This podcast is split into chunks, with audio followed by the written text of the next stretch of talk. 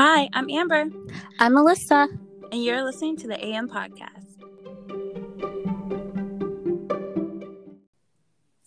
So today we are talking about some news items and then we're going to give our review on the K-drama The Devil Judge. But first, as always, we're going to give you guys our K-pop picks of the week. Um this week my pick was Woosung's Dimples. Um I always loved his voice and I guess hearing it makes me miss the rose, but more about the song is that I, I love the chorus and it's it's upbeat and I like it better than his other song Lazy. So yeah, so here's a little bit of the song.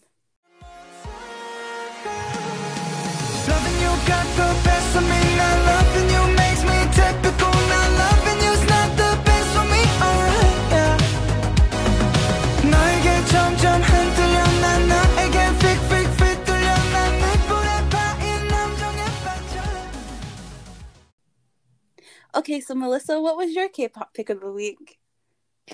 So my K-pop pick of the week was CL Lover Like Me.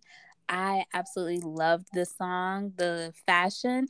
I don't know. I guess with these new like singles she's been putting out, like the fashion has just been on point in mm-hmm. like pretty much all of them.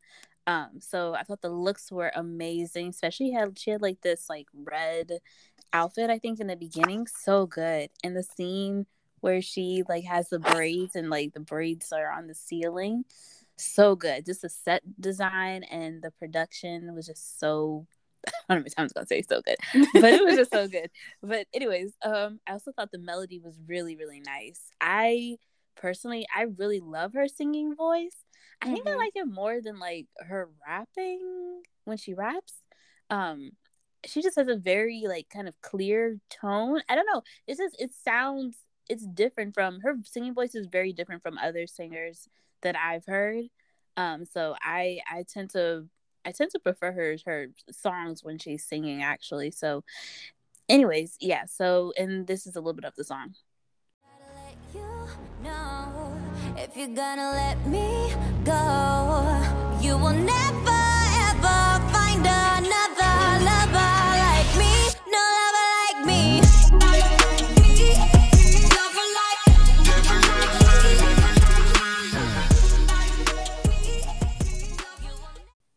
Okay, and that was my pick of the week. All right, so moving on to some quick news items. Um, we're first going to discuss the BTS LA concert and the Ticketmaster experience or horror, as I like to think of it as. So, Melissa, what were your thoughts?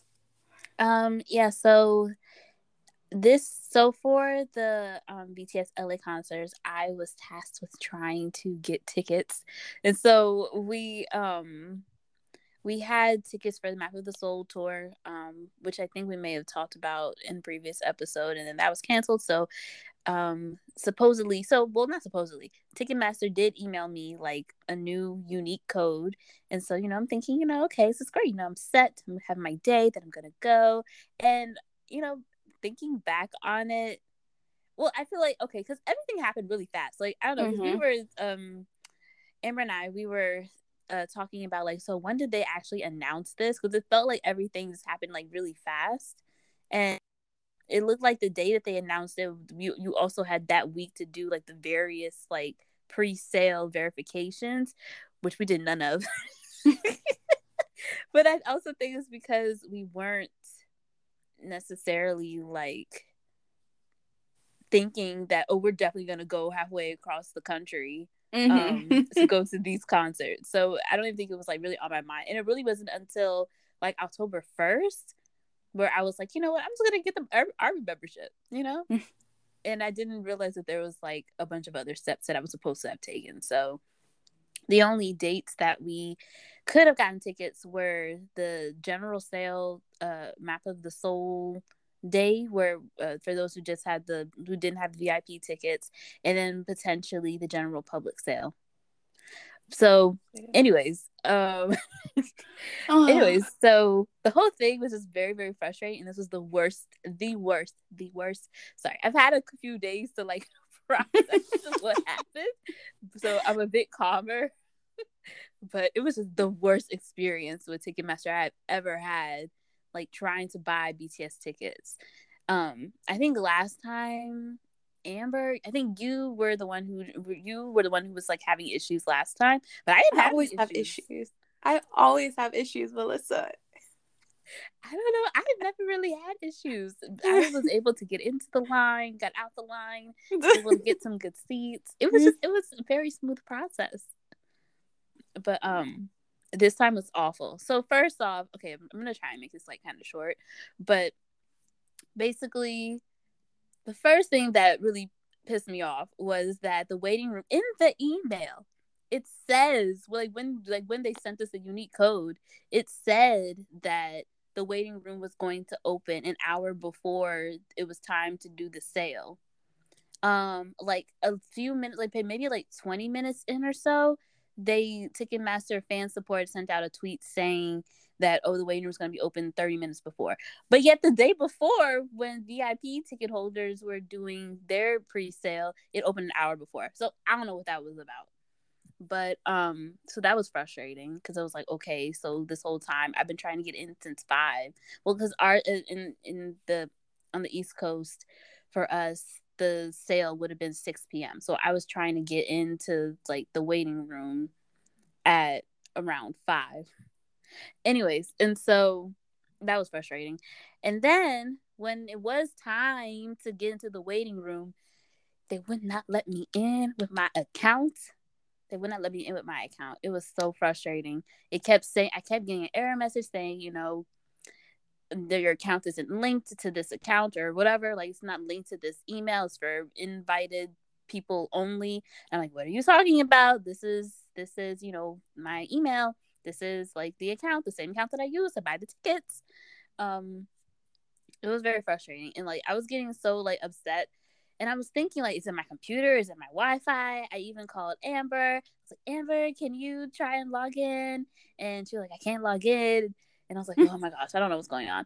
So eventually, so I ended up, I ended up troubleshooting, and I feel like a lot of other um, people who had the tickets, we ended up troubleshooting like ourselves like on just like going back and forth on Twitter, like what's worked for you, or did you get in, or could you get in? So I ended up troubleshooting it myself, and um, and I changed browsers, and eventually I was able to get in, and so I was able to get in. But by that time, it had 15 minutes into the sale, so it's like, what was the point?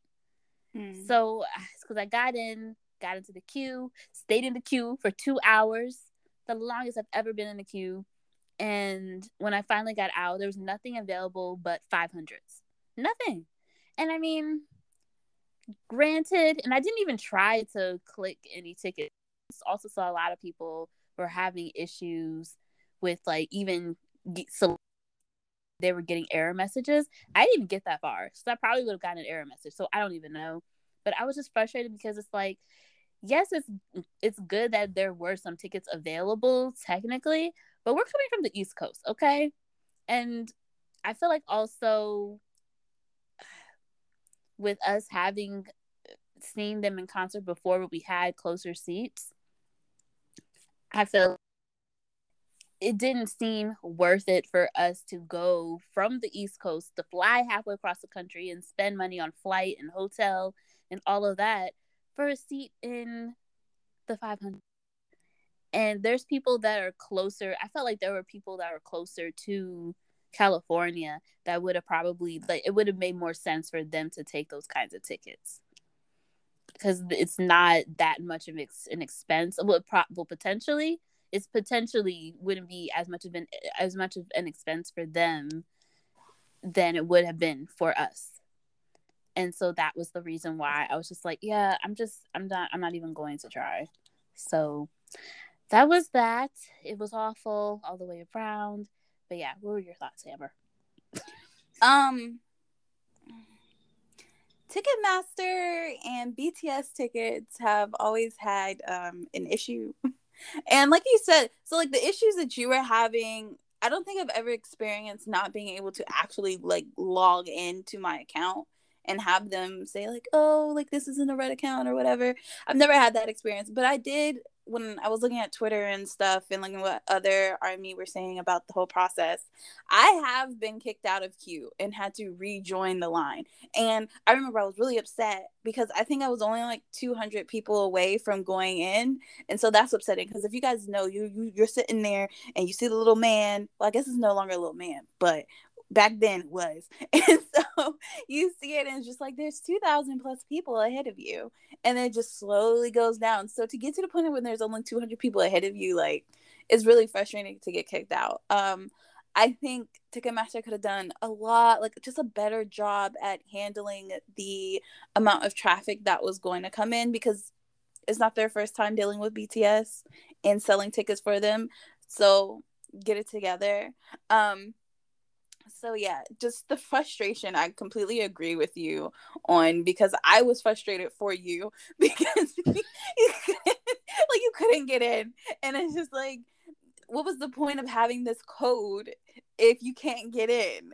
And then i think what's also sucks is that um like we like on Twitter, this most stuff coming from Twitter, but when you look on Twitter, like people were taking pictures of like the amount of seats that were open for different days. And I think that was what was so frustrating for me was that I feel like we like those of us that were on like the second day of sales, I feel like we just kind of got like the leftovers from the mm-hmm. first day because I think that what's the following day or the day after they released like a whole bunch of tickets.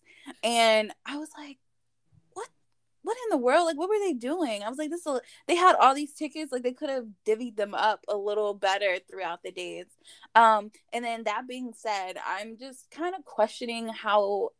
I don't know if it was Ticketmaster that did it this way. I'm guessing they work with HYBE. so I don't know how Ticketmaster and HYBE figured this out. But how are you going to say that like you have pre-sales but no regular sale? Like you're like that makes no sense.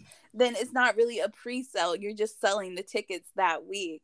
And then it's just like they should have just said like oh this concert is only going to be for those of you that have um like our special like the VIP or that purchased tickets before or that got the army membership. They should have said those are the requirements for the sell instead of getting people's hopes up because like I was happy that we had brought the tickets before because we had a code. And so we had a better I mean if everything went perfectly we would have had a better chance at getting tickets than some other people. But I feel like for the army that maybe were new or weren't able to get tickets to the last concert or just didn't have like money to buy the army membership then I think it's unfair to get their hopes up because like you're telling me I can go to a BTS concert, but like you're not giving me the opportunity to. Um, and that sucks. And especially if people can't afford the army, because it was $160. That's money you could put towards the ticket, not so much the army membership. And I think with the membership, yeah, you get some perks with it. Um, but I mean, it's not really helping you with this concert. So that's how I felt. I just it could have it could have been better. I think I don't I don't know when these concerts were planned or how this happened, but I just feel like with all these years of experience with dealing with getting tickets, they could have done a better job at doing that. So that's how I feel about this whole Ticketmaster fiasco. Um, yeah. So you have anything else to say, Melissa? Yeah, I just wanted to say, like in the fine, not really fine print, but I feel like they mm-hmm. they did say that for general sale, which I think is silly but they did say that, you know, should there be any tickets left over from the pre sale, they would sell them mm-hmm. to the general public. But did they honestly think that there was going to be tickets left over from the pre sales when you have right. everyone? It's everyone who bought tickets for Map of the Soul tour trying to compete for these four dates in one right. location including and then you have all of the people who were who were selected which i thought was also kind of strange that you had to like even if you got the army membership you still had to go through like a raffle process mm-hmm. and like you still had to like get a verification code and i saw that like on twitter um that some people didn't even get that they weren't verified like as an army member oh. Yeah, and then like the whole wait, I don't know what was going on with the whole wait list, and there was just so much going on. But like realistically speaking, I agree with you that they should have they, they shouldn't have never even called it a pre-sale mm-hmm. because if you like did they really think realistically that there was going to be tickets left over no, for the general no tickets sale. left. Huh? There's no tickets going to be left over. Yeah, like I just, and I agree with you that like it was just getting people's hopes up. Like our hopes were up because it was like, oh, we didn't get any. Well, maybe on Saturday we'll be able to try. And then and then they had the nerve to remove like you saw it first, I think. Well, you told me first that like they had removed the general sale, but I was like, yeah, I'm pretty sure like this maybe they're just like reworking some things and whatever. Yeah. No, they ran out of tickets and didn't tell anybody. They didn't. They didn't tell anyone until the day of. yeah Two o'clock the day of. but they removed it the day before.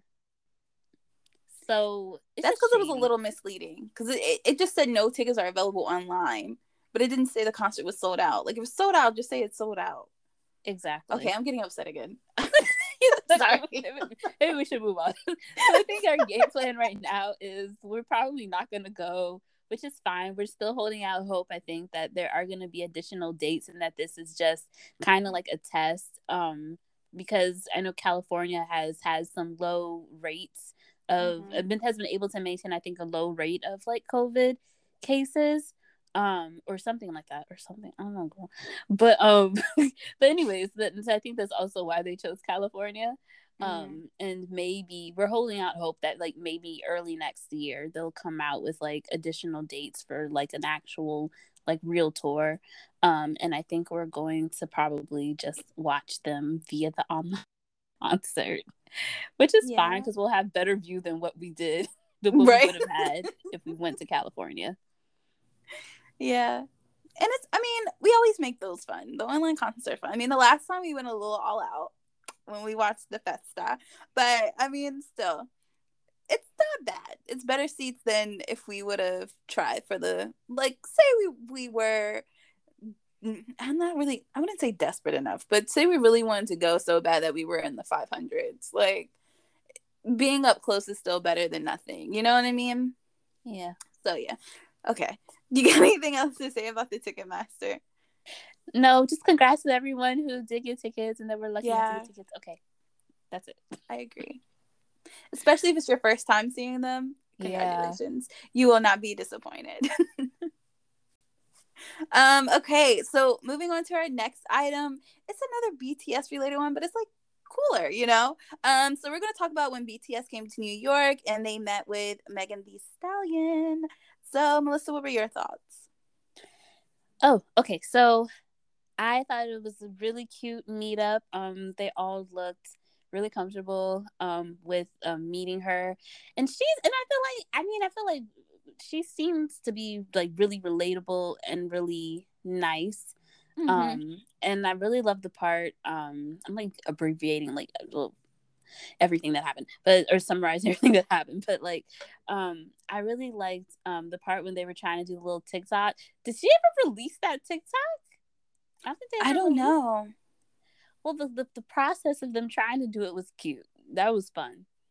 Um and it made me realize that Tegan Megan is pretty tall um but she was also wearing like heels but she was like but it was like kind of short heels but it's just funny because they all kind of claim to be like not that they claim to be but I guess they are fairly tall but then next to her like they don't look that tall. but but it was a, it was really cute and i'm really glad they got to meet up in person i wish there was like a video or something but um yeah i don't know amber Um, I agree with everything you're saying. Um, she seems so nice. Like I feel like she is just like a regular girl that happens to be famous, and so it makes her really approachable. I think we, I don't know if we talked about it. I think we talked about the other day, but I just like how like she feels like one of us, you know. and so it's Mhm. always nice to see that. Um, and I really love their interaction and kind of like what you were talking about with the TikTok. I thought it was really funny how they were trying to teach her the hand signs, but they like could not get it together for the longest, and so they were struggling. But their interaction was really cute. I really like the part where um where she where like she was trying to get her dog four or whatever, and and Ariana was like, why why four? She's like, it's my favorite number. like it was just it was just so normal. Like it, he was I like oh. it. Yeah, like oh, okay. thought it had more meaning, but that's it. I don't know. I love I love when I get to see them interact with other artists. Um, because I think so far the only one that I can remember that they've interacted with kind of like that was Halsey. Um, and so it's always nice to see them with other people, and they were so sweet and nice. So yeah, I think they enjoyed themselves. Um, so that's all I had so. to say. You have anything else? Um, no, I'm just no, I'm just glad that they just were, were able to take time out of their schedules to meet up. Um, because at first, I think we talked about this offline, but but at first I thought that they had met up with her when they were at the Met like museum, I guess, event that they had. But this looked like a whole nother like like it's like like they like they sorry. Like they specifically took time out of their schedule like you know what? Never mind. I think it is nice that they took time out of their schedule to meet up with her.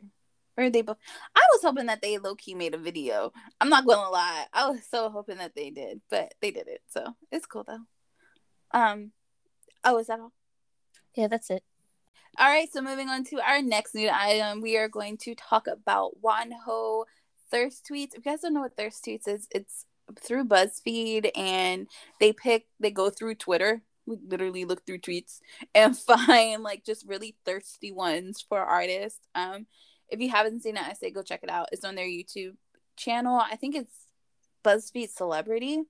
Um, I think that's their, I guess their sub channel that it was on. But I'm pretty sure you just type in Wonho, you'll find it. Um, so Melissa, what were your thoughts? Um, so I was personally really looking forward to this one, um, because it's him, because it's Wonho, mm-hmm. and I don't know, I just feel like it's always. I, I I really like the. It's very rare that you see an idol doing these types of segments mm-hmm. because mm-hmm. you know they have a certain image that they're supposed to like a wholesome type of image and considering Wonho is who he is, I was like, yeah, I want to see like what he's gonna say or like what types of tweets, type mm-hmm. of tweets he's gonna get. Um, and but but interestingly, considering like his brand is considering his brand and how he portrays himself like on Instagram and just like in general, I thought I felt tame, which was interesting because I had also just recently seen JB's and the tweets were you know, they were very thirsty. yeah, they were. and he was just sitting there like, uh, this is a little bit awkward, but okay, thanks guys. Um and I don't know, I was also thinking maybe it's because of the difference of like the labels too. Because I feel like Wonho is still with he's still with um I can't remember you guys. Um, but he's with a like a, a agency that is like, you know, has other idols. So whereas JB is, you know, he's with Jay Park's labels. So they have a different type of like culture, I feel like, and different types of personas. Mm-hmm. But it was interesting. So, but anyways, but so I thought that was so that could be it too. But um even though the tweets were were pretty tame, I felt like he was still kind of reciprocating the energy that the fans were giving him in the tweets.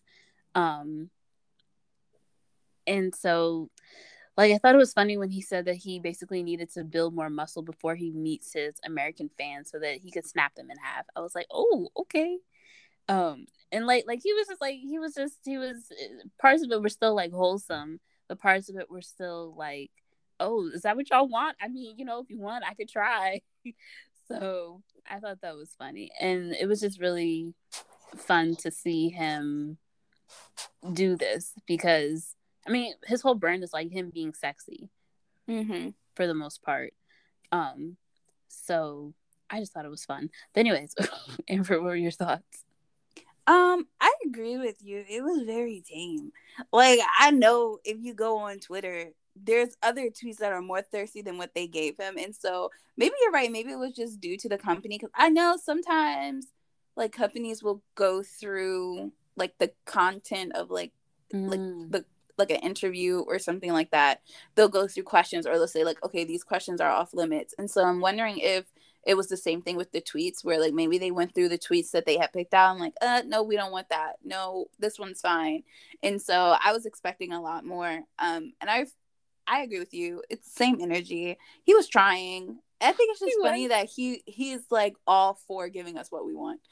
That's the crazy part. He was like, "Oh, you want that? Okay, I got you. I got you. I got y'all. Don't worry." so I really liked it. So those are those were my thoughts. I mean, I was expecting a lot more, but I mean, it's not his fault. Like, you can't blame him for the video. I think, I don't know. I just wish they would have given him thirst trap tweets like JB got because I would have lived for that video. Um, so yeah, is there anything else you have to say about Wonho? Um, no, I guess not. Okay, then we're gonna move on to our last piece of news. I guess I've said piece of news like multiple times throughout this. I'm really sorry. Um, so we're gonna talk about the obsession slash influence of the Netflix K drama Squid Game. Um, so I watched the show and I loved it for the humanity perspective and looking at what people will do when they are put in a desperate situation. Um, I just think it's crazy how this drama has blown up because if you've seen it or you've just seen even the trailer, you'll know from the trailer just how like crazy, wild and violent it is and how people are just like dying left and right. So I think it's crazy that this this is the K drama out of all the K dramas that are out there that has blown up in the United States and just all over the world. Um, I think it's interesting that it the influence that it's had even within the media because the other day I was watching this show. Um, I think it's called it's called the ReidOut with I can't remember the lady's name, but she talks about politics and all this other good stuff. And so they were using different aspects of Squid Game and the issues and the dynamics in it to talk about politics within the United States. And I thought that was just crazy. I was like, wow, like, do you know how like influential or like obsessed this this drama had to be for people just in all parts of I guess different aspects within United States jobs or whatever um to in like include that into what they're talking about. And they were like wearing like the different the green and red hoodies and everything. It's crazy. Also i find it funny how people who may have been like talking trash about you liking k dramas are now obsessed with one. And i'm just like mm, did you guys oh so now you like k dramas you like this now? Oh you're okay. You're okay with reading subtitles? Is subtitles okay? I mean i know they had the dub but i think a lot of people watched it with the subtitles too. So i just i don't know. I just think it's crazy. I i, I also kind of live for it because k dramas are great and i love them. So what were your thoughts? Um yeah, I didn't. So I have not watched it, and I don't know if I will. I'm not sure because I I don't know. I'm not. I don't do too much with gore, but I did find it really interesting that this is the one that everyone's been talking about, and I guess because I think I was surprised because I feel like there are other shows that seem similar to this that are already out there. Mm-hmm. Um, and so I was kind of confused, like why this one. Um, I do feel like I don't know, I don't well I know some uh, they may be watching with subtitles, but I've also seen people watching it saying that they've been watching it with with dub the, the dub version too. So um yeah. but I guess that's because they want to watch it like while they're doing other things as well. Um but I mean, and I think it's interesting that, you know, the records that the show is settings. I think it's become like it's or it, it, either has or it is going to on track to become Netflix's Netflix's number one stream show. Yeah. Um. So that's crazy. Um, and yeah, I mean, I hope more people. Um, I hope this is a gateway into people realizing that um Korean movies and shows are pretty top tier. yeah. so uh, I mean, hopefully that this gets people more open to watching those. I guess it's interesting because literally, like, was it yesterday? I think it was yesterday. My um my uncle was saying how he's probably gonna try to start watching it, and he's never watched any Korean shows like ever. Um, so so it's just interesting. And then like my mom is like asking me about it, like, is it good? I'm like, well, I mean, if you're okay with people dying, I mean, I don't know. But um so it's so it is interesting and it's it's and it'll be interesting to see I guess how well other Korean shows will do in the future, I guess, mm-hmm. on Netflix. I don't know. But anyways, I'm glad people are getting put on as well. So yeah. I also wonder if they like Netflix is gonna oh god. Okay, two things. I wonder if Netflix is gonna start making more shows like this one, but mm. also I, I hope they don't drag it out because I've noticed because okay so before i feel like netflix has always been the streaming service where like if they have a show they're going to put it all out in a chunk like you can binge watch the whole season and it's fine um but with some of the k dramas that i've been watching on netflix they've been releasing like a few either like one episode a week or two episodes a week and i hope they don't do this with squid game and i hope um yeah i just hope that doesn't happen because it was easy for me to like binge watch it. Oh. But if I feel like if I had to wait each week to watch the next episode, I don't know if I would have been as like into it as I was before. Um, as I was when I got to binge watch it. So I don't know. I'm just curious about what they're what they're gonna do. But I really hope that um they they don't do that if there's a season two. And I hope they get a little more diverse if if they try to re- replicate this type of show. So hmm. yeah, that's all I had to say. Are there talks for a season two? I don't know. I was looking f- to see if there's talks for season two, but based on um how Netflix rolls, you know, I'm assuming that there will be, especially for the fact that it got so popular and people are so mm-hmm. into it.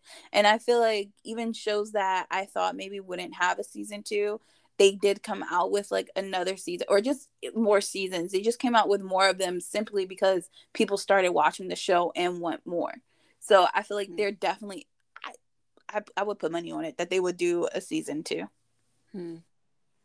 Yeah, they do have a track history track record. Is that the right word? They do have a track record of kind of re- putting out the same type of movies yeah. like over and over, which is irritating. Um, but okay, yeah, I I don't know if, if they do come out with the season two, I may go back and watch the season one. Okay, Melissa. I'm just saying because you were like the man from nowhere is too much. Squid that Game a lot.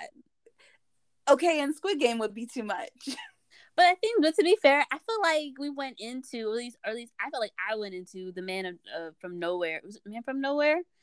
I think so. Yeah. Okay, that's so, what I uh, said. If it's wrong, okay. it's wrong. but like I went into it thinking it was going to be something different. Like I thought it was going to mm-hmm. be action with like romance. Like I thought it was going to be action with like a little bit of a balance of mm-hmm. something else. But it was just action. Like the yeah. whole time. Like the whole time. And I just I was unprepared. But like with Squid Game, if I go in knowing it's gonna be a lot of death, you know, it's gonna be a lot of like death, like maybe and constantly. Blood then I feel like I was like be pre- better prepared. I was not prepared for Man from Nowhere. Yeah, honestly, I wasn't prepared either. So, like halfway through, I was like, okay, I get it. I get how this movie's gonna turn out, but but I still was just like, oh my gosh. I don't know. I agree. I thought it was gonna be something different. Yeah. Okay. So. Sorry, I took us on to like a whole another, oh another one. Like uh, if you want to hear more, you got to go check out that episode though. okay. Okay, but that's all I had to say about Netflix. How about you? That's all I had to say. All right, so we're done with the news, and we're going to go into our review of the K drama The Devil Judge, which is available on Viki if you guys want to watch it. So I'm gonna give the synopsis first. So Kang Yo Han is the head judge of the highest court in the land. In a dystopian South Korea of the future, his word is law, and his courtroom has become the ultimate TV reality show with viewers invited to participate in a live, self styled people's court. Here, greed and corruption are apparently exposed for all the nation to see, and punishments handed out accordingly. A divisive figure, the public is unsure as to whether Kang Yo Han is a true popular hero or a malicious force sowing the seeds of chaos in his court. Meanwhile, Jung Sun-ah is a tough, intelligent, and ambitious woman with a hunger for power. She has formed a bitter rivalry with Kang Yo-han and has risen from poverty to become the director of a corporate social responsibility foundation. She wields considerable behind the scenes power, maintaining close ties with politicians and business leaders alike, and is hell bent on promoting her own vision of the future. She is also gunning for Kang Yo-han himself, hopeful for uncover- uncovering her rival's darkest secrets. Into this turbulent world step two childhood friends on a quest for true justice a rookie orphan judge called Kim Gaon and a police officer named Yoon So Hyun. Okay, so we went over the synopsis. Um, so we're gonna go into some character discussions. We're gonna start with Kang Yo Han. Um, I will say his character made me feel very uneasy. Like I saw him and I wasn't sure how to feel about him. Um, there were times when I really liked what he was trying to do, even though some of it was like manipulated and unlawful. But like at the same time, these were people that did need to be punished, but probably weren't going to get punished because of like their position or their money. Like, so it was kind of needed that he had to do that in order for them to well, I guess in order for him to get justice, really. But at the same time, he also had his own agenda uh, because of what happened at the church and the fire and and just how ruthless some of these people were. Well, some of like the high people, like the president, the what is it, the minister of justice, like their the media guy, his wife, like these these people were just so ruthless during the fire. And so um yeah, so I understand why he was going after them and doing this stuff unlawfully, but I don't know and then then another part of me for why I was feeling uneasy was because I really liked him at some parts because of what I just explained. But the other thing is, is that he he honestly felt evil, especially when he was like going around beating up people, and I think I think he killed someone at the beginning. I think I, I don't okay. He didn't like push the guy off the roof, but he like was chasing after him to the point where like there was nowhere for him to go except for over the side of the building. And so I just like I don't know. I was like at that point I was like, "Oh, this man's crazy. Oh, he's crazy." But it all made sense. So, yeah, I guess just throughout this whole thing even to the end of it, I still was like, I don't know if I like him or I love him, but I guess I guess I like him because I don't know, but like even everything he went through things still stayed the same. So I don't know. He's he's a character that I will forever go back and forth on. So Melissa, what were your thoughts? Um, I agree. Um, I thought he was the bad guy for the majority of the series, but I don't think I don't think I don't think I thought he was a bad guy because of the bad things that because of the things that he was doing. Mm-hmm. Um, I don't to me it all just seemed like a means to an end. But I mean, I thought he was a bad guy because I thought he had killed his brother in the fire. Um, okay. Um, until we found out more about until we found out more about the fire like later on.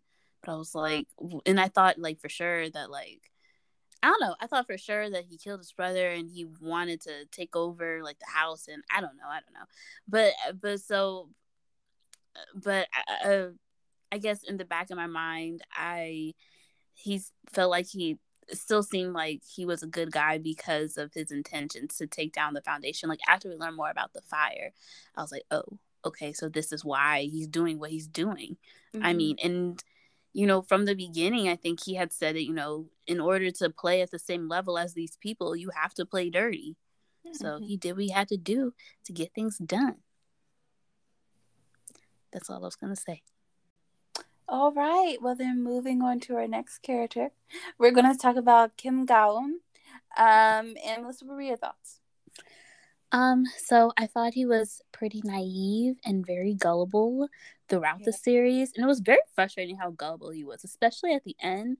I tend to, I feel like I'm, I kind of mostly remember the end more so than the rest of it.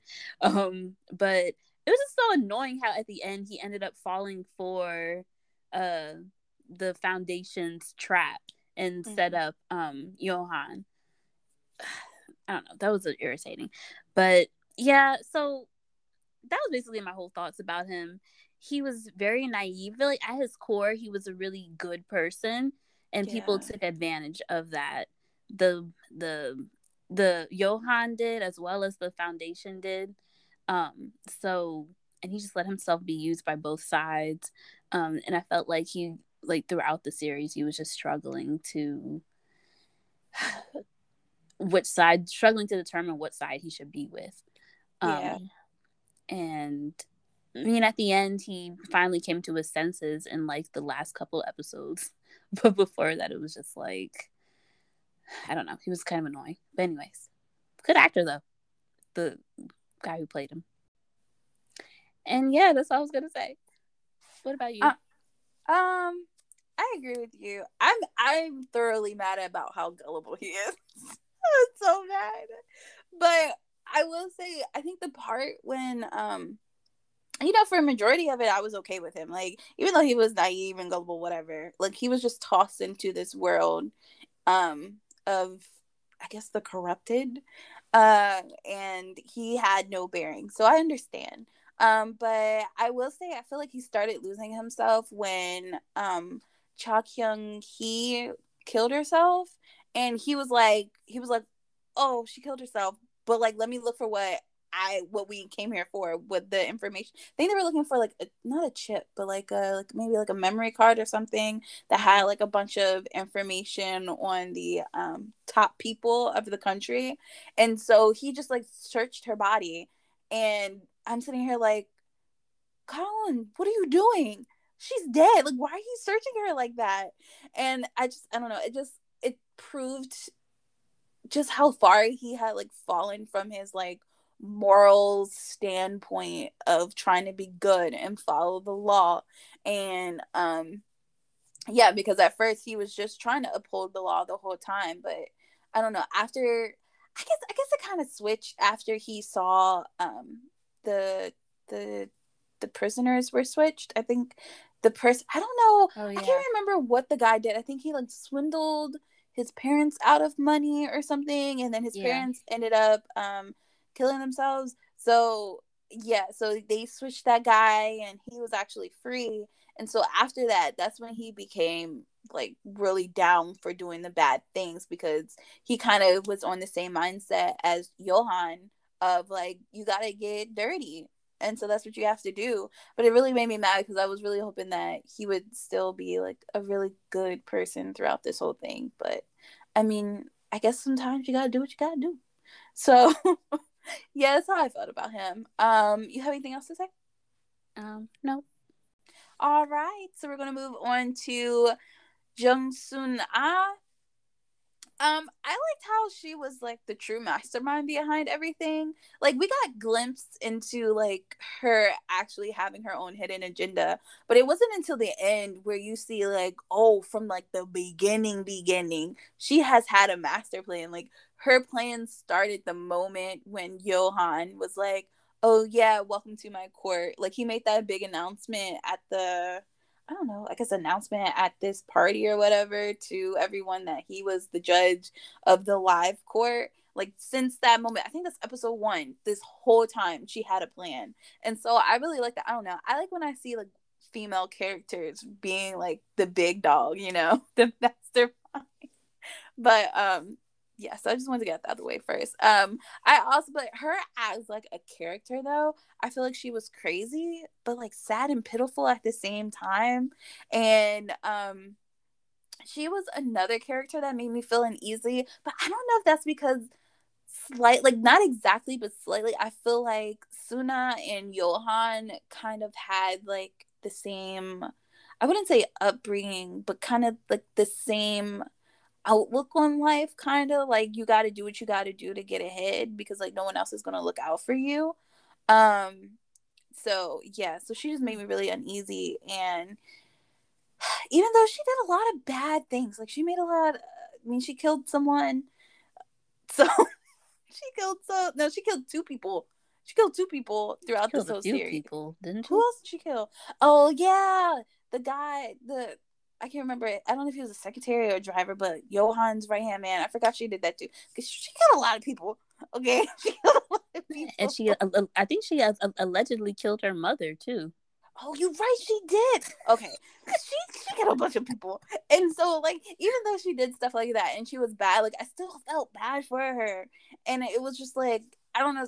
I, I guess it's just because you learn throughout like her background and you you literally learn that she was like on her own and she's had some messed up things happen to her that I feel like maybe pushed her to have this like sick twisted outlook on life. And so yeah, so all of that, she was just an, an easy character for me as well. So what were your thoughts? Um yeah, um I felt bad for her the, the the more we learned about her background i was like wow she like definitely had it rough.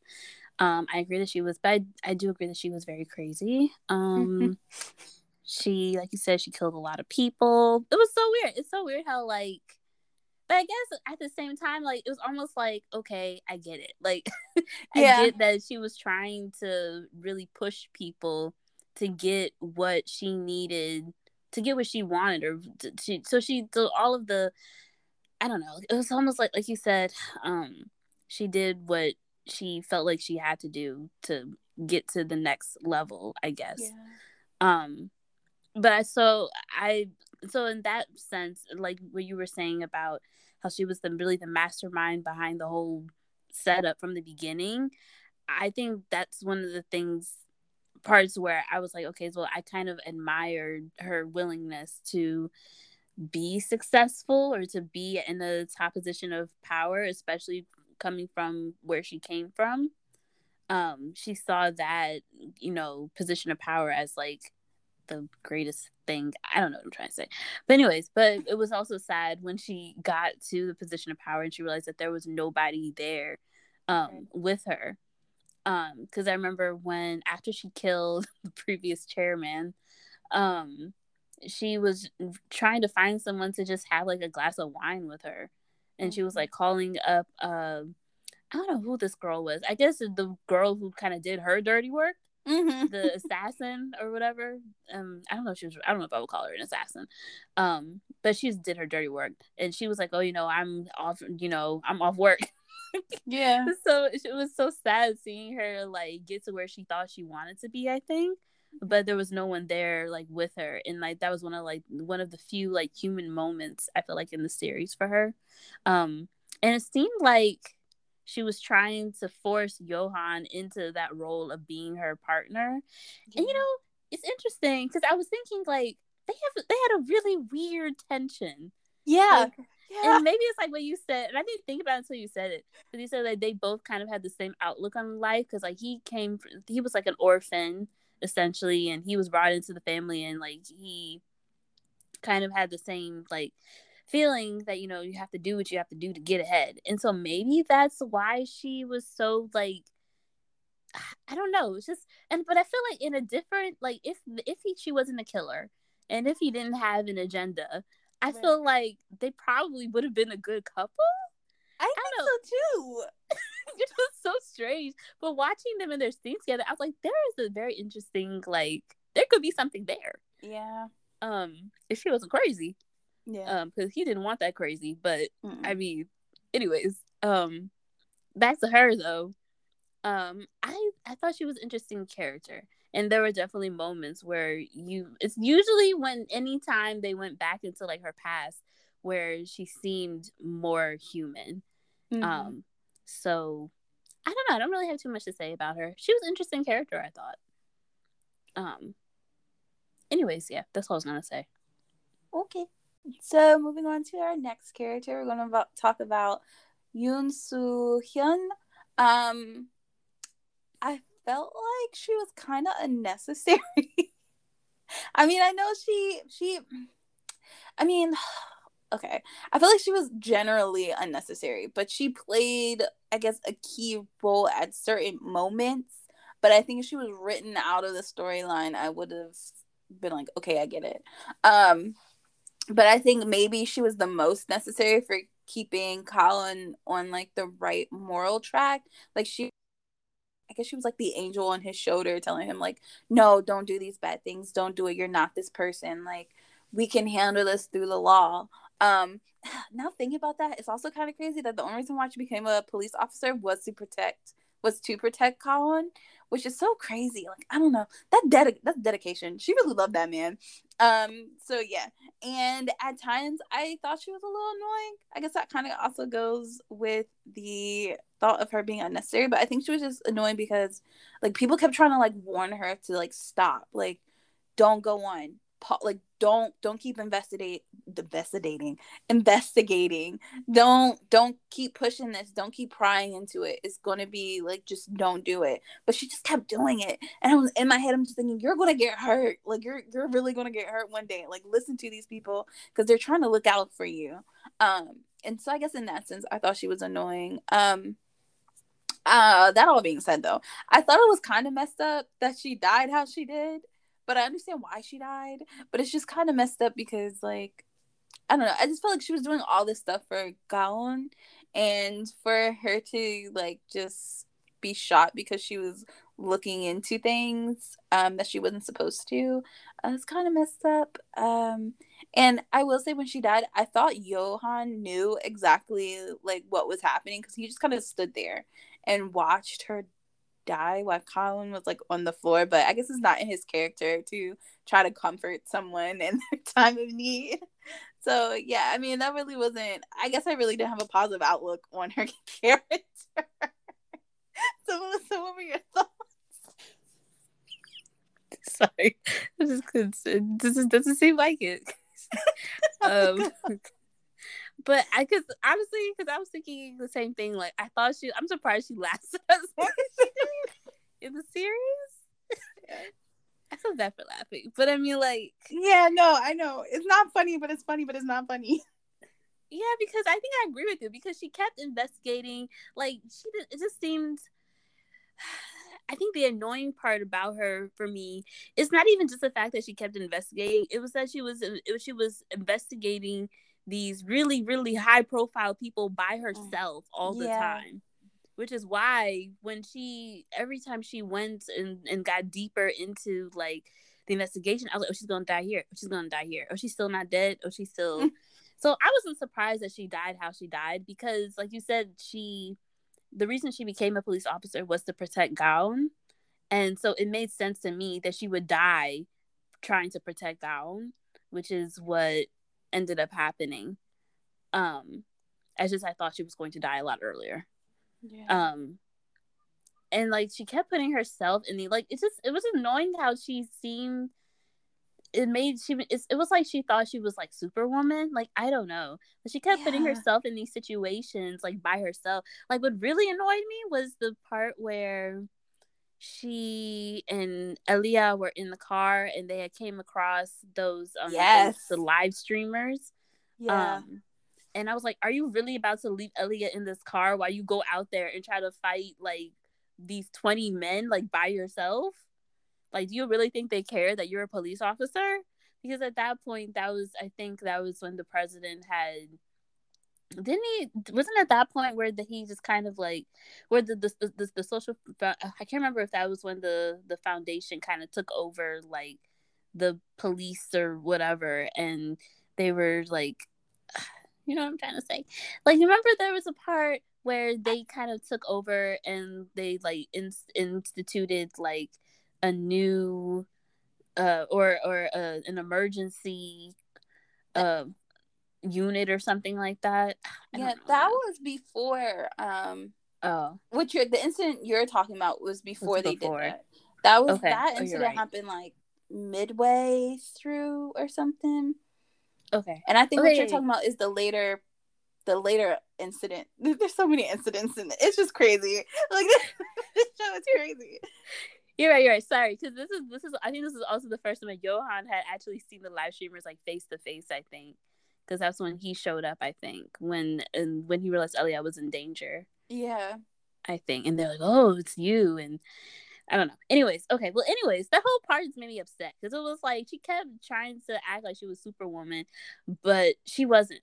And so, uh-huh. but I agree that I think she was the only character in the show that would that that had to be um Gaon's like angel, I guess, or like someone to keep him or his moral, uh, keep him on like his the moral his moral compass. um. Anyways, that was really her only purpose. I felt like otherwise, other than that, um, I thought she was kind of unnecessary. That's all. That's that's it. Okay. Yeah, I agree with everything you said. But okay. Okay, so moving on to our next character, we're going to talk about President Ho Jun Se, and I'll go first. I found him very annoying, um, but I understand why he needed to be a character. Uh, I didn't. The thing I really didn't like was how he was always willing to resort to violence to get what he wanted. Like for example, when he was talking about how he would use the mil- military to like plow down the citizens that opposed them if like they were going to protest or whatever. And I'm just like that's just how that's that's not going to help in this dystopian South Korea. Like this is that's just like a new revolution revolution is that what it's called? Like when he start like a new revolution where the people try to rise up against the government and try to like take over like it's just gonna be too much. Um yeah i just found his character annoying and then i feel like he did too much too. Like he was i mean even they mentioned it within the like the drama itself but he was he was like acting and he was just putting on like this big show in front of everyone and i will say one quality about him i guess that was somewhat was somewhat interesting was that he had a way of like making the people feel like they had power like making the citizens feel like they had power and they could do anything which i guess was also good and bad because he started he's the reason that the was wasn't he the reason that the bamboo people got started in the first place and they were over here beating up everyone yeah. so yeah so i guess that's like a bad thing to it but i just i don't know i guess it's just interesting to see how in times of need this this leader can pop up as long as he can make people feel like they they have a voice and have a chance for things to get better. So yeah, what were your thoughts? Um, yeah, I agree that he was really annoying. Um, and later on, I just, I just felt like he was just a sick individual, like in general. Yeah, he was annoying at first, but then when the whole thing about them uh testing on Korean citizens, oh yeah, that was that was I was like I was like, how sick do you have to be to do that? Like he created this whole virus that didn't even exist just so just so that they can take the poor and test on them and make money and profit off of them. Like that was just sick. Um but yeah so i felt like he was just very power hungry. Um he used people for his own benefit including the bamboo spears people. Yeah i can't remember I can't remember the actual name, but I know I remember bamboo. I can't remember what the second part was, but it doesn't matter. It doesn't matter. They were bad guys anyways. So, yeah. um, so I was really glad later on when Suna, Suna, when Suna, um, kind of shut him up when he started going like really off the rants. And then mm-hmm. and you knew he was crazy when uh when the people that were kind of like in cahoots with him from the beginning were like uh he's a bit crazy. Yeah. Um and so i think when he started going like off the rails is when soon i was like uh yeah you thought you were in power but you're not. Um so that part was kind of like cool um just because he was getting on my nerves talking about running people over. I was like what is wrong with him um, and I guess one thing that's all I like technically was going to say, but I did want to say that I did think it was interesting that he did use social media to connect with the people. Mm-hmm. and because i agree with you that you know he um gave people i guess uh, the people like a, a, platform to or made them believe that they too could rise up. He was very convincing yeah. And he and and I know in the show he's supposed I think his before they had before the foundation had him elected as a president, he was like an actor himself. And so I thought that was actually like pretty brilliant in that they chose an actor to be the president who who likes being in the center, who likes being the center of attention. And the fact that he was really into live streaming and connecting with the people, it just I don't know. I just felt like he really was a really good I don't know, pawn, I guess, for them because he was very convincing in the way that he talked. I mean, he was crazy, but like mm-hmm. the way that he like really moved people, um, I thought that was pretty. I thought that was a really good move on the part of the foundation to select an actor, someone who was like believable. I think also That's something I want to add onto that was just the fact when you were talking about him being an actor. I remember the part where he was talking to the other two guys that were like you know part of this whole big plan and he was talking about how he was like describing a movie and then he was like oh and then the credits will roll and then i feel like that's when those guys started to realize that he doesn't care they i think they even said it like he doesn't care about the fallout of his actions because he's only focused on like the big i guess like the big hurrah of it all and mm-hmm. not really focusing on okay well if you if you kill this citizen people are going to be upset and then all this other like snowball effect will happen. And so i don't know i think it's just crazy. He was only focused on like being a man in power and not caring about the people that he's leading. Because he never so, did in the beginning. No I mean, the whole point, I mean, according to his wife, when they had that conversation, the whole point was so that he could get in power and they could make money. I can't remember how they said they were making money. I guess it was through, I don't know. I don't know how they said they were making money. But um she was like, she even was like, okay, you're losing sight of our whole purpose here. A whole purpose was for you to get in power and for us to make money. But now all he's worried about is just the power part. So I don't know. I feel like those are like little little hints that you slowly start to see that this man is just getting crazier and crazier and drunk off power. So yeah, that's that's. All. Do you have anything else to say? Um, no, I don't, I don't have any more to say about that man. Okay, so moving on to our last character that we felt the need to talk about. Um, so he goes by two names throughout the show. Um, the first one is Juk Chang or Chong. Um, that's like his personality name, and the his actual name is Kim Jong Shik. Um, and so Melissa, what did you think about him? Um, I just overall thought he was a very sad person yeah. because he went through he he trusted the wrong people and was blinded by his loyalty to the president. Um, all because he just wanted like an apartment by the Han River. Like I remember towards the end when he was being put on trial and they were going to electrocute him to death um he was like the, the president kept telling him you know hold on to a little bit longer um he wanted like he seemed it seemed like i don't remember if they really went into his background a little uh, or at all but it seemed like he wanted like a pretty simple life and mm-hmm. it was just so sad how i mean he put himself into this position but he seemed to have very simple goals and mm. he was doing a lot for these goals. And i don't know and, and i guess that's the part that made me sad. It was like he was willing to die for this man's it wasn't it's i mean i guess it technically wasn't really for the president but it was just like he trusted the president that he wasn't going to die. And he trusted that the president was going to save him because of everything that he had done for him and his goal. And I just thought that part was very sad. Mm-hmm. And yeah, his life was just sad. I don't know. I'm, I'm gonna stop saying sad. I mean, I guess that's all I was gonna say about him. What about you? Um, I agree.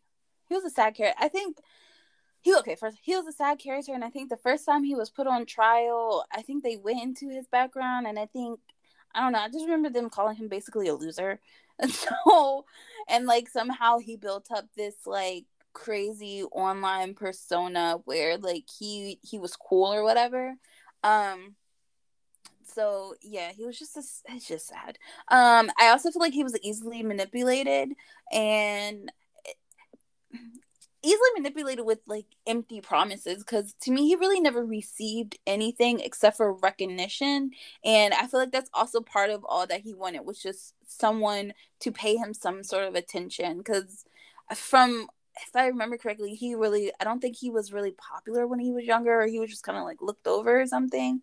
So i think maybe that was just the whole point of like because the president like the top the top person in this country is paying attention to me.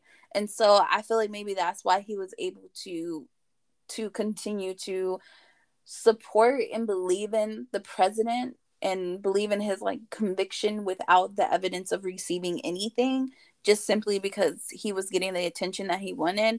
But um, I was also shocked when he held out so long in the chair because he believed the president. Like he's just like he was he's just new. And I think what was so messed up is we just got done talking about how sick the president was. He was like, even if to the end he held out, or even if he was going to open his mouth and say something and give evidence to Johan about all the corruption and who paid him to go into the this I guess was it a slum or like a I think they kept calling it a slum in the show. Um, but this poor area where they were just trying to get people out, there really wasn't anything going on. But he, he I guess Johan was trying to prove that he had orders to go there and like beat these people up basically. And the president was like even if even if he opens his mouth i'm just turn turn the electricity all the way up. Like he was never going to save this man. Like he told this man he was going to save him and he didn't. And it's just really sad because chunshik really like believed in it. And i think maybe he's I mean, I'm just thinking this now, but maybe he's just one of those characters where it just goes to prove just how influential the president was and how much the people truly believed in everything that he was saying. And so I don't know if he was supposed to represent like the radical part of the mm. country. Um so yeah. So I think that's just how I felt about this man. He was just sad. Um he was he was he was evil. I mean, I don't think I don't think him being sad or him being manipulated um changes the fact that he killed that old man out of anger. Like I feel like he truly had anger towards Johan, and that's why he killed the man to like have him come down or whatever. So yeah, he's just like an evil, sad man. I guess. So that's all I had to say. Okay. All right, so now we're gonna go into our favorite scenes and our worst scenes or scenes we didn't like. Um, so in terms of scenes that I didn't like, there were three that I could think of. Um, one was where I, I consider him to be Johan's bodyguard, or I guess right hand man too. I guess I'd consider I don't know, or driver, not even bodyguard, driver, because it was really his driver. Of he was a lot so, of things. He, yeah, he just he did it all. Um, so when he died, um i was very upset about it. I mean i guess i guess in my, in my and at the time i was like what was the point of that? But i guess it was to she was Sunna was trying to um take away i guess all of the people that were around johan in order for mm-hmm. him to succumb to her and what she wants i guess um or to make him feel alone i guess essentially. So I just I didn't like that part at all because I had I mean I didn't really feel attached to the guy but it was just like they're just dropping like flies like I don't know like the people around him like I don't know I don't know if that was the right I shouldn't have said it like that but um anyways so that was that one and then second scene I didn't like was when we found out how Elia lost her legs in the fire yeah. like that just broke me because I was yeah. just like and the fact that the minister because basically it was a minister who crushed her legs. And the fact that she had like absolutely no remorse about it it was just like she really didn't care like at all. It has no remorse. Didn't say sorry didn't say anything. I was like yeah i understand why he is the way he is now. Because these people are evil and they don't care about anyone but themselves. Um and then the third thing that i didn't like I didn't like the so this we talked about him a little bit earlier, but the scam artist or the the con man, um, the part where he chose his money, which happened to be fake, over his family. I, That was just sickening to me. I was just like, I couldn't believe it. And it was crazy because earlier when we see Johan and Kyle,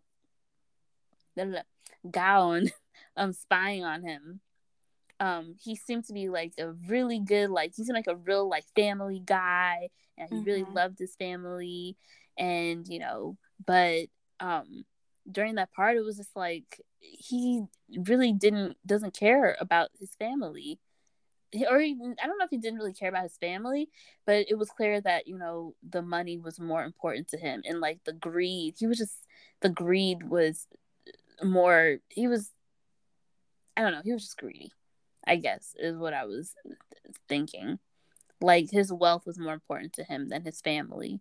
Like he didn't realize what he had. Like his family's over here burning, and he's over here worried about some fake money. Like that was just sickening to me. And like, anyways, I didn't like that part. And those are the scenes I didn't like. Um, yeah. What about you, Amber? Uh, so the last scene you talked about, yeah, that was one of the scenes that I, I didn't like. At first, like when so okay, for that part, yeah, because the guy like he only cared about his money and wasn't even paying attention to his family. But the other part was that I was like, wait, Johan is really gonna like bring the trailer with the family in it because at first we only see the part that he's like burning them. We don't know that his his right hand is gonna come in from the back and tell them to get out of the trailer. And um I just think that whole scene is just it was just bad because it really showed the greed of the dad, like you were mentioning. Because like yeah, he didn't care about his family at all. And even when his family came out, they were like, "What? What in the world? Like, that's what you were worried about?" And even to the end, he was still only worried about his money. Like even after his wife walked away, he was like, "Oh, come back, you know." And but he was still like happy that the money was fake and that it was his real you know he was going to still have money so that was one of my like worst scenes that i didn't like um the second one was when um Kyung Hee, the Minister of Justice, um, died. I didn't like the way that they just like killed her off like that because I felt like it was like an easy way out. I wish she would have like rotted in jail or something, like actually got a punishment. But she was just like, Nope, I'm gonna gonna take my life. So I didn't I didn't really like that. Um, but I guess it was necessary at the same time just because it also because I mentioned earlier when Colin was like going through trying to find the the information on her, I guess that was a nice way to like see just how far he came. So maybe that was the whole purpose of it. I don't know. But I mean really she really had no out. I mean, she was either like gonna get in trouble or not. So I guess maybe she wanted to go out on her own terms, I guess. Um and then this third the last one is I really would okay, I wouldn't say like I didn't like it, but I didn't. I don't know. I, just, I just really didn't like the fact that like when we find out that Aaliyah was the one who started the fire, um, and yeah, it was just really sad. I just didn't like that she was the reason, and I don't I don't think it was her fault. That, like it was her fault, but it wasn't her fault that her parents died because like really it was just the fact that everyone was out here trying to get out on their own not paying attention to like what was going around. Like if the minister had the, the minister of justice saw that this little girl was behind the bench that she just toppled over and she she looked her directly in the eyes and just climbed over top to get out of the out of the fire. And I feel like maybe she had like taken it, taken the child, like taken her with her, or was just like, oh hey, I got your kid because that's who they were looking for. They were looking for Elia, but unfortunately, Elia couldn't move because now her her legs are crushed. Um, so yeah, it, it just it just sucks. But I know Elia, if she would have found out that like the fire started where she was playing, then she um she would have felt like oh it's my fault that my parents died and yeah. this. And so yeah i feel like that was like the worst scene or one of my scenes that i didn't like. Okay um yeah that part was really sad. Um so moving on to um our favorite scenes. Um mm, uh some of my favorite scenes were when Suna gave the lecture to the girls. I can't mm. remember if it was in I don't think it was like orphanage, but someplace she went and she gave a lecture to the girls that had similar like past to her. Um, mm-hmm. Um, and she was lecturing them and she was telling them about her story and uh, and the way to what she considered uh, power. I guess I can't remember exactly what she said. She said something about. She said something about basically. Did she say something about like manipulating? She, men? she was basically do what you gotta do. Okay. She she was like yeah, she she basically, basically giving them advice on that. Like it's okay to do bad things because of how you grew up, and if it means that you'll get ahead, you can do it. I feel like that's basically the gist of her speech. Yeah, that's what that's basically what I remember from. But I was like, I couldn't remember like the details necessarily, but I just was just shocked that they let her continue on this rant because mm-hmm. at first I was thinking, oh, maybe she's dreaming, like maybe she's imagining like what she's going to say, like in preparation for the speech. You know they, they do that sometimes in dramas, you know, mm-hmm. um, where it's like where like, but no, she was still, she was still like this was like real, um, and I guess it was because of who she was and what she who what the foundation that she represented. And I think they were like giving funds or something, but I don't know. I just thought that was um interesting that they let her go on this rant and she was and I like that she was kind of giving the girls a bit of I don't want to say hope, but she talked to them straight. And I feel yeah. like they probably didn't get that type of feedback or that type of advice, not feedback, but the type of advice from people. They've probably never gotten that from people before. Um so I liked that part. um I also liked all the times there was a because I couldn't think of like one specific instance, but basically whenever I can't say his name, Gaon had cooked and made everyone eat together. Um, I just liked all those all of the times when that happened because it really got them to I don't know if they I guess it brought them closer as like a family, I guess I thought with everyone sitting at the table and having a meal rather than um, them eating like instant noodles on their own or whatever. Um, so I really liked all those parts. Um, and I think this the last scene that I, that I had, I think I liked it because it was the first time that all of the things that the bad guys were doing was was I think starting to come to light. Mm-hmm. Um, and that was when the broadcast station started showing the riots that were going on in the slums. Um, uh, and because it was showing them what was really going on, that there really isn't, that there was no virus like going on, that they were making it up. And, and so I just thought, I just liked that, that scene because it was the first time that everything was coming to light. Like I said, okay. And yeah, that's all I had. So, Amber? Um, I like them when when we find out why Elia and Johan do not eat the maid's food, and it was just all because she can't cook. like her food wasn't good, and so I'm sitting here thinking like they're so mean. Why aren't they eating yeah. her food? But it's because she can't cook. and I thought it was so funny, but I think that I also liked it because it just showed like they're not really mean or like they're not bad people. It's like they actually care. They just don't know how to show it properly.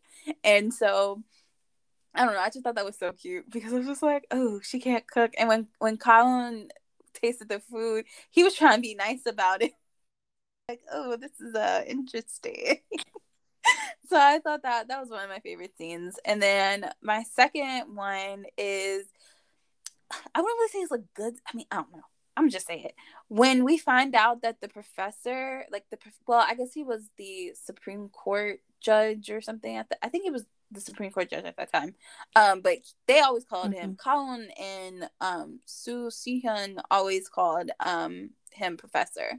Um, but he, when we found out that he was working with the Social Responsibility Foundation and tricked Colin into reporting Johan for the murder of Su- Hyun, I was like sitting here on the edge of my bed, like, oh my god, biggest plot twist. Did not see this coming. I thought this man, I thought he was oh, oh my god. I thought he was a good person.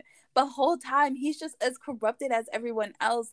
And it just sucked because like he used Soohyun as a way to manipulate Colin. And it's just like, what in the world? And then also in that scene, we also figure out like really what happened at the fire. And then that's when we find out that like for I feel like that was the moment like when everything was solidified that like Johan is pretty much a good person in this whole entire scenario and everybody else is messed up. And it's just like what in the world? And I felt bad for Colin because he just felt completely betrayed because he believed this man so much. It's just like ah. But when I saw this, I was like, what in the world? I was like, what? And I think that's also when we figured out that um Suna had this whole plan from the beginning. And so I was just like, it was just it was a lot of revelations in this one scene. And i was like i was like ooh this is a good one. This is my favorite. This has to be like one of my favorite scenes because everything just kind of unfolded and your eye and you just finally understand everything has that has happened up to that point. And i was very curious about how everything was going to end. So mm. yeah those those are my two favorite scenes. Um i just want to say that that was a very big plot twist. Yeah um I wasn't expecting. I mean, I thought it was kind of weird how that the the the professor, I guess, was the only person who was kind of like against Johan mm-hmm. for like mm-hmm. the whole series. I thought it was that was kind of strange. I mean, I thought he was just like really like wanted to uphold the law, but turns yeah. out no, he was just trying to trick Gaon. Um, so but that was a pretty big plot twist. And I just want to just go back to like just like really briefly about like the maid because like I guess it was because well obviously she couldn't cook or is that they didn't they just didn't like her food because she kept putting in like herbal stuff and medicines or whatever or into their food. Um, but I also thought it was cute how like before he before Johan left, I think he left her enough money or something to open up a a, a medicine a medicinal store or something like that so that she can serve or, or she can sell that kind of um, stuff that she likes. So I thought that was cute. Mm-hmm. Um, I was just gonna say that I didn't put that as one of my favorite scenes, but I just thought of it when you were talking about the maid. Um, to show and then and it was more proof, I guess, that you know they did actually care about her. Yeah. Um. Okay, so I guess going into our overall thoughts, um, I'm gonna go first again. It seems. Um, so I really liked that the characters, that the same characters, were the main players for the. Well, yeah, were the main players throughout the series. Mm-hmm. Um, as I think, because because I think it helped give the series like a sense of continuity and consistency in the storyline. Um, because I feel like, in, because there there were some like there were cases obviously like throughout the series because it's a court show um but they were only in and out like within like a couple episodes. I feel like and and the people who were like the main like people in power that he was really trying to get at they they they were there throughout the series and almost all the episodes. So i liked that you weren't really i i don't know that I, I was necessarily like like i didn't feel lost. Sometimes I feel like when there's a lot of going on, I get lost with the storyline, and I didn't mm. feel that way with this one. Um, so, anyways, I liked that part of the. I liked that. Um, I liked that part, or that's what I liked about the series. Um, I also liked the concept of the show. I thought it was very different, and that's what kind of pulled me in. Just the concept of like the people being able to vote on the the not necessarily. I don't think they really got to vote on the punishment, but it was more so whether or not the person should be punished. I guess is what I should say. Um, and so I thought that was different because I, I think that was something that for that kind of uh, held why I kind of held off on watching it for a while because I was like, I don't get how this is any different from any the other court shows that I've seen, and that was the difference that the people could people could vote on as to whether or not they should be punished. So I thought that was interesting. Um, and my last thought that I had was that I thought that the fact that Gaon looked like Elia's dead father was kind of weird. Mm. Um and a little bit unnecessary, I think. But I'm also wondering if that's why I think that's part I think that's part of the reason why Suna picked him to be uh Johan's like second man or or judge or, or, or judge in the court, I guess. Sorry. Um and then I think that's also and I think they also did that because maybe that would that helped kind of tie in how or or why Elia and and uh, Johan felt maybe a bit more comfortable around him or or I don't know. I was trying to figure out like I feel like that because he looked like someone that they knew, they probably felt more inclined or or to be to help him or to be more comfortable around him. Um so, I don't know. And also he was just a good person too. Mm-hmm. So I think that probably also helped too. But anyways, yeah, that's th- those are my thoughts. What about you, Amber? I had a few overall thoughts. Um, first, I like I feel like I mentioned this throughout us talking about the show, but I was trying to figure out who was good and who was bad. But you know, by the end of it, there weren't really any true good people in this entire series. Like there were a lot of people that had good moments, but I don't think anyone came out like 100% on top, didn't really do any bad things. So, um yeah, so I thought that was interesting. Um, I found it completely disturbing how those in power would do anything to remain at the top. Like, even I didn't mention this, but like the Minister of Justice, like I I thought it was crazy how she she kind of chose her career over her child because I think she could have prevented prevented her son from getting flogged if she if she I don't know if she came out and said something or she said I can't remember what it was that she could have done to stop him from so, getting flogged. Oh, go ahead. So I think it was because this had to do with um Johan's right hand man because I think she had falsely accused or his his father was falsely accused for some crime and she had put him away in jail um knowing knowing that he wasn't like the right person. And i think if she had come out and and admitted like her mistakes or whatever then he then johan would have you know said um prevented her son from being flogged but she didn't want to do it Oh, okay. I couldn't. I couldn't remember what it was, but I just knew that she really didn't care. So no, yeah, basically, she didn't care, and I just thought, oh, that's crazy. Like that's that's your son. That's like blood. Like you're as a mom, you're supposed to look out for your son, and you're just like, oh, my career is more important. Whatever. So yeah, I just thought that was just like it was just disturbing how all these people were willing to hurt others to be where they were. Um and I thought it was really sad how like in the end when Colin went to like the hearing about everything that happened, nothing really changed. People still had the same mindset, even though they brought down all these top people. Like nothing changed. Everything stayed the same. And I think they even mentioned it in the show. Like nothing really changes. It's just like somebody else make is just gonna come behind and go into the same positions and probably do the same thing. So yeah, I thought that was sad. Um, another thought that I had was that I don't I didn't really like the actress act, actress that played Suna. Like I didn't I didn't feel like she was actually crazy. I felt like she was just playing crazy. Like I liked okay the character, like I understood the character, but like it was just something about I don't know if it's the way she played her that made me feel like okay, I'm watching an actress trying to play crazy. So mm. yeah, I don't know. I just wasn't sold on the performance.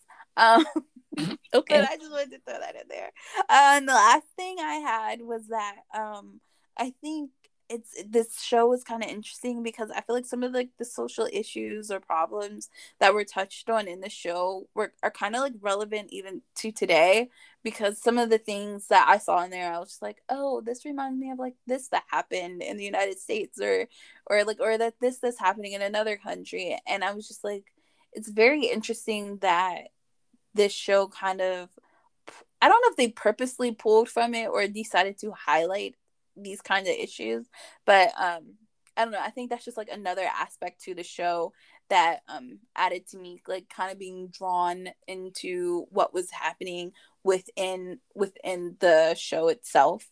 And so yeah, so those those were like my overall thoughts. I mean, I think this is a good show. It's not like the typical I also will say it's not like the typical like judge or like lawyer shows that I've watched previously.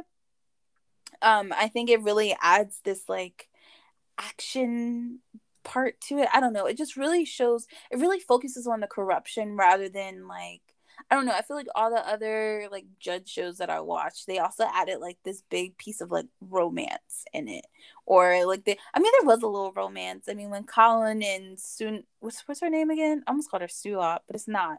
It's um when um Sue Soo Hyun when they got together, I guess that's a little bit of romance. I mean, it took us too, too long to get together. I wish they would have got together earlier, but I don't know. I just feel like this main this show really focuses on like the corruption and like I guess also family, like building back like that family connection like between Elia and Johan. So I don't know. I mean, I feel like people should watch it. I think it's pretty good. Um. So yeah, if you guys guys want to check those kind these kinds of things out, I mean, by this point, I guess there's no point in watching it. But I mean, I don't know. I think it's good when people watch it. And yeah, so that's that's all I had to say. Those are my last last little tidbit thoughts that I wanted to throw in there. Okay, yeah, you know, I agree with you about, you know, that a lot of what they talked about and seemed relevant and like and I could you know, with based on, you know, some of the things that have happened particularly in the US, you know, I definitely would agree with you on that. Um, I don't have any other thoughts. So I guess that's the end of today's episode. Um, let us know what you thought about the Devil Judge you can leave us a voice message on SpeakPipe or chat with us on Twitter and Instagram. All links will be all links will be in the description. If you like this episode and want to hear more, please subscribe to the podcast. Thank you for listening. Stay safe, and we'll talk to you next episode.